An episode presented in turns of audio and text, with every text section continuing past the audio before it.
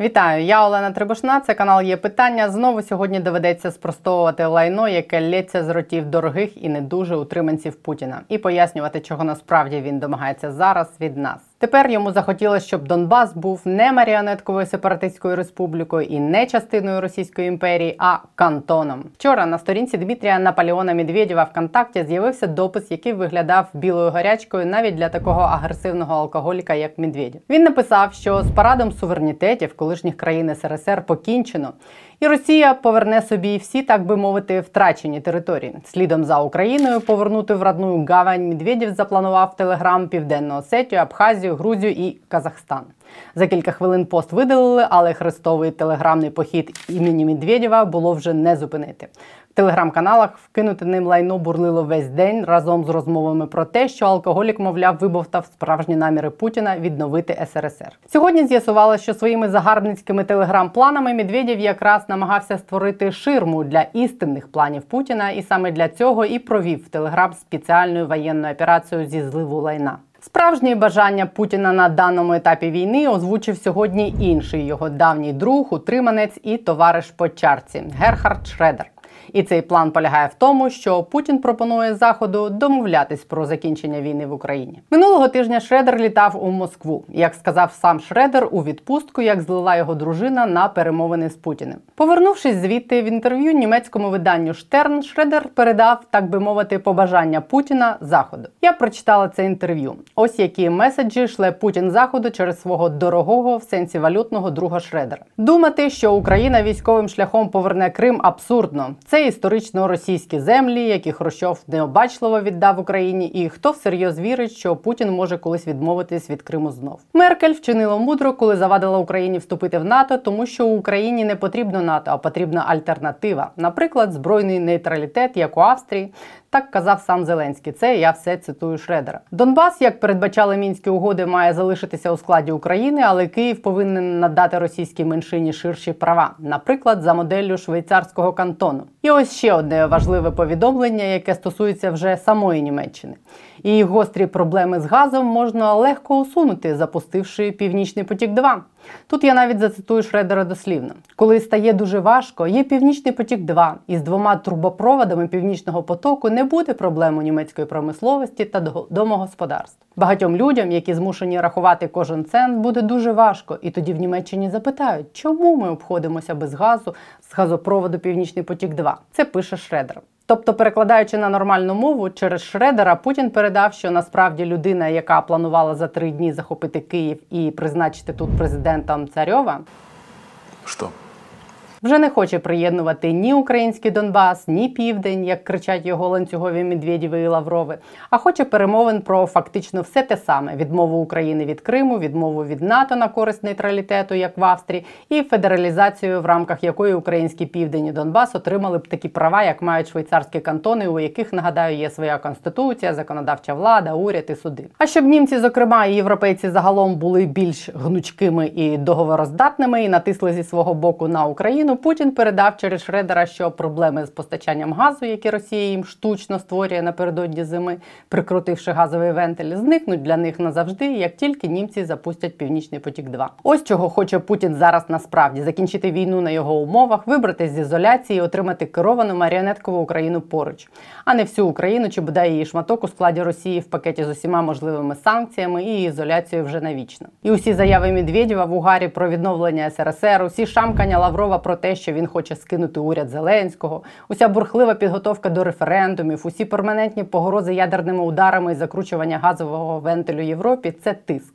Кремль погрожує і нам, і Заходу апокаліптичними сценаріями, щоб усі ми і вони погодились на швейцарські кантони, російський прапор в Криму, відмову України від армії НАТО і вічну російську газову голку для Європи. І Шредер не перший дорогий і корисний ідіот, якого використовує Путін для просування цих планів на Заході в останні дні. Інший неюний путінець, прем'єр Угорщини Віктор Орбан, теж передає Заходу путінські побажання. Орбан теж тиждень тому озвучив кремлівську тезу про те, що Захід має припинити озброювання відновлювати Україну і почати працювати над мирним врегулюванням.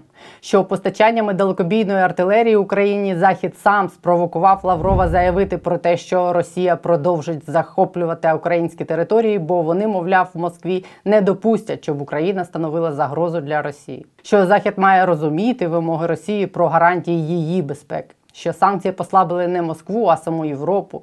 Відпрацьовує словом угорський хлопець свій шматок російського хлібу. На щастя, в тій самій Німеччині на політичному рівні є усвідомлення, що Шредер і компанія відпрацьовують своїх три срібняки. Голова оборонного комітету Бундестагу Штрак Циммерман розкритикувала заяви Шредера словами: "Якщо Шредер каже, що Путін хоче врегулювання, то я скажу вам, як це врегулювання має виглядати в його очах. Путін хоче Східну Україну". Канцлер Шольц визнав днями, що скандальна історія з канадською турбіною для Північного потоку переконала його, що Росія використовувала турбіну лише як привід скоротити постачання газу і шантажувати Європу. Підсанкційну турбіну, через несправність якої росіяни нібито не могли качати в Європу газ, попри обурення привезли з Канади в Європу, але росіяни турбіну вже 3 тижні не забирають і продовжують шантажувати Німеччину. І ціни на газ в Європі зашкалюють. Ще одне німецьке ЗМІ «Фокус» публічно назвало скандальне інтерв'ю Шредера безсоромною путінською пропагандою. Чого домагається Путін зараз насправді, так це зробити так, щоб Захід страждав, залякати його, примусити відступити, примусити не підтримувати Україну і тиснути на Україну. Все це відбувається саме зараз, коли ЗСУ намагаються звільнити Херсон. Щойно це станеться, Україна буде мати більше можливостей, щоб відрізати Крим і в майбутньому деокупувати його. А це вже переверне і уявлення росіян про непереможність російської армії, і настрої російських військових, які і так не в захваті від того, що їм доводиться виконувати невиконувані задачі. Все це разом для Путіна означатиме смерть політичну і швидше за все фізичну. Але це вже я надто далеко зазираю. Поки що Путін дістав із кишені Шредера і намагається розіграти сценарій із федералізацією. І поки що викликав цим лише критику і обурення навіть в самій Німеччині. Через Путіна з колись поважним німецьким канцлером Шредером сталося те саме, що через Путіна сталося з російським паспортом в перефразованому вірші Маяковського. Я достаю із широких штанін, і всі возмущенно кричать «гражданін». Приблизно так реагують тепер і на російський паспорт, і на російського Шредера. Не за кантони і не за формулу Шредера гинуть на нашому сході і півдні тисячі найкращих українців. Так, нам буде важко, але ми знаємо, за що і проти кого ми воюємо. Ні на які кантони Україну поділити неможливо і немає ніяких підстав.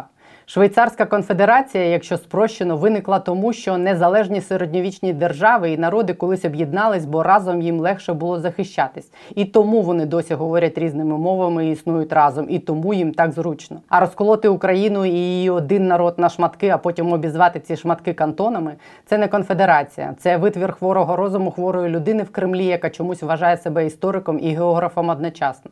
І воєнний злочин, за який цьому хворому доведеться відповідати. Так само ніякого нейтрального статусу і армії в мініатюрі, як у Австрії, України, не може бути. Тому що сусіди Австрії – це країни НАТО, які на неї нападуть хіба що в хворій уяві Путіна. А всі, з ким доводиться воювати австрійській армії, це неозброєні нелегальні мігранти, яких австрійські військові відганяють від кордонів. На відміну від України, у Австрії немає під боком божевільного сусіда з ядерним арсеналом, який постійно лише шукає привід на неї напасти. Тому ідею з кантонами і нейтралітетом її автор і його німецька, вибачте, нафтодоларова шльондра можуть засунути туди, звідки вони її висунули. Ти вже зараз просиш про перемовини, і це добре, але ти робиш це без поваги.